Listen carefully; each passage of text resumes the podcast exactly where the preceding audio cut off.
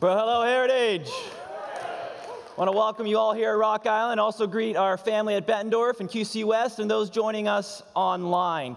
We are coming out of a series where we were looking at our core values that we hold as a church, where we seek to live loved and linked and sent. And we're about to step into a journey leading up to Christmas and the Advent season with Before Christmas. But this weekend, as we lean towards Thanksgiving, we have an opportunity to spend a little time in another biblical subject, and that's the area of holy hospitality. And we have a special guest with us to help us do that this weekend. But before I introduce him, I would like to update you on what happened as we gathered as a family, church family, Friday night to take action as it relates to our greater vision. Now, many of you are probably aware that we know that Vida Nueva, uh, that part of our family, our network, uh, that God is asking them to step and make a strategic move and reposition into the Hispanic corridor for greater impact. And we believe we might know that location. And as a leadership team and from the board, the board made a recommendation that we would seek to purchase the, ele- the elementary school known as the Erickson Elementary School, that we believe that might be the place. So, with that possibility, we met as a church family, as a congregationally led church, to vote and speak into that. And I wanted to update you on what happened as we gathered. We, we gathered to worship, to pray, but ultimately to then take action as a church to say, is this something God might be leading us to do? And I'm thrilled to tell you that we received a more than 99% endorsement of the board's unanimous recommendation that we take a step towards this opportunity. Now, this is an exciting time. It can be a little bit of a, of a daunting time. There's still lots of questions to be had, but we're going to keep you apprised with information as we progress through this. But what we have done is we've positioned ourselves humbly before the Father to let Him decide. Because the, the Moline School Board has positioned this process to be an auction on December 16th. And so we're, we're positioned to step into that moment and let God facilitate the journey as He wants to. And I'm excited to see what He's going to do because our desire is to step with Him in obedience uh, not to chase anything that we have. This is about His purpose and His plan. And again, we'll keep you informed as we move through that process, but just wanted to bring you up to speed of what happened on Friday. But for this weekend, uh, you're in for a real treat. Uh, we have a special guest with us. As I said, it's Dr. Wayne Schmidt. I'd like to invite Dr. Schmidt to join me on the platform. Oh, yeah, great. Welcome him. Now, Dr. Schmidt is the vice president of Wesley Seminary. He has written a number of books. He is a highly influential leader within our tribe or within our denomination. And um, it, we're, we're blessed to have him here, but I got to tell you, more than his leadership influence within our denomination, he is a dear brother and friend of mine.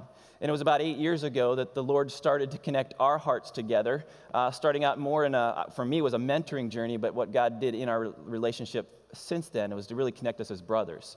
And uh, I love you. I love your heart.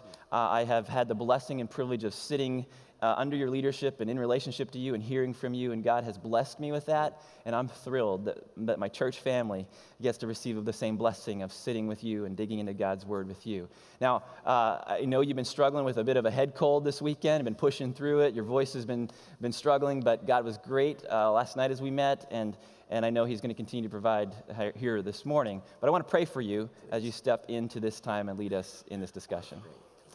Heavenly Father, I thank you for my brother Wayne. Uh, God, I, I pray that your Holy Spirit once again just settle upon him and that you would give him strength and, and, and endurance and, and physical ability to deliver your message. I pray, Father, that we would all have eyes to see and ears to hear from you that we wouldn't just hear from him, we would hear from you as he unpacks your word and the principle, uh, biblical principle of holy hospitality. So may we all leave here having been in your presence, blessed by that, having heard from you, and better positioned to honor you as we live loved and linked and sent. And I pray this in Jesus' name. Amen. Amen. Thank you. Well, it is such a delight to be with you this weekend, and I trust that my voice won't be too annoying to you today. It's not because I've finally come out of puberty that my voice has changed, uh, but I've been fighting something, and that's tend to clog the head a little bit. But people have been so gracious, and it's been great to be with Sean and Beth and the team here this uh, past weekend. Uh, it was about four years ago, actually, in March of 2010, that I was privileged to be with you last. But my relationship with Sean, as he mentioned, goes back eight years and to a dark road in a wooded area of East Michigan. One morning I was out for a run. This was when flame classes were happening, kind of a ministerial preparation process at a fairly remote campground there in East Michigan. And I was out for a run one morning, this dark road, tall trees, dirt road, and this figure comes running towards me. Now, I'm not particularly big guy, that's pretty evident, and he was pretty military looking to me, and I was a little bit intimidated. And so I did what uh, little guys do. I picked up a rock. I figured, well, at least if something had to happen, maybe I could hit him with a rock or something. I told him later I did that in case dogs came up and bothered me. You know, I didn't want to admit what really was going on. But that was actually my first encounter with Sean. Uh, out for a run, we met with each other. We ended up spending some time running together, and it's just begun a series of conversations that have been a great blessing to my heart. So every month we spend about 45 minutes together on the phone, and I get an update of what God's doing here. So to be here this weekend and to see it and to see the people who are part of what God is doing, to hear the great news about what happened Friday night. I just rejoice with you that in the, in the face of transitions and making changes as a congregation and all the adjustments necessary to reach your community, that you just continue to obey and follow God. Well, today I want to talk with you about a topic that has become deeply transformative in my own life and how I relate to other people. I have come to believe that I cannot be like Jesus Christ unless I understand holy hospitality. And so today I want to dig into God's word with you and to give you an idea where I'm going. I'd love for you to turn with me to Romans chapter 12, a pretty familiar biblical passage. And we're going to wind our way through that passage during the course of our time together today. And I think the topic is pretty timely because of what's coming this week and that's uh, Thanksgiving. And that's why this beautiful Thanksgiving table has been set for us. When I was a boy growing up, uh, Thanksgiving was at Grandma Cole's house. Now, Grandma Cole was a wonderful matron in our family, a matriarch, really, a good Dutch woman, very shaped by the Great Depression. I don't know if you had this experience, but she was one of those people who would put plastic on her furniture or sheets on her furniture. Anybody ever has seen this? A few of you, yes. Uh, this was to protect it from us kids during normal visits, but part of what made Thanksgiving special is the sheets came off the furniture and you got to see what was underneath it. And out of the corner hutch would come this beautiful china and the table would be set magnificently. And it was a very significant occasion in our family. Now, the table, actually, their house wasn't big enough for this, but the table wasn't big enough for us all to sit around the same table. So, do you know what happens at Thanksgiving when you don't have room at one table? You have the adult table and you have the kids' table. And you know it's a big deal in your life. It's like a rite of passage when you get to move from the kids' table to the adult table. I mean, it's right up there like with high school graduation. When you get to get to the table with all the fancy stuff and they trust you to be there and you sense you belong. Now, I realize not everyone has this kind of setup for uh, Thanksgiving. Some people really do their shopping on Wednesday. I realize this. And uh, especially in Michigan, where we grew up, you know, the uh, Detroit Lions played on Thanksgiving. Well, there was a game scheduled. Whether they played was debatable on a regular basis.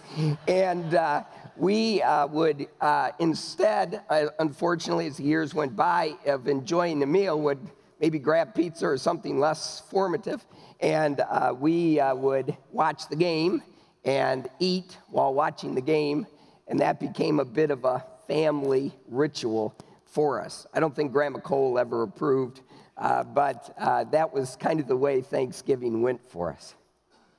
You know, when I think about Thanksgiving and tables and the kids' table, the adult table, and it's significant who's at the table. It's kind of a sign of who belongs, who's family, who's important to us. I think it's also significant who's not at the table. And maybe sometimes that's because a death has occurred and grieving is taking place, or illness has kept them away, or, or perhaps divorce, or geographical distance, or military service. And so, who's at the table and who's not at the table is very significant. And the same is true for holy hospitality.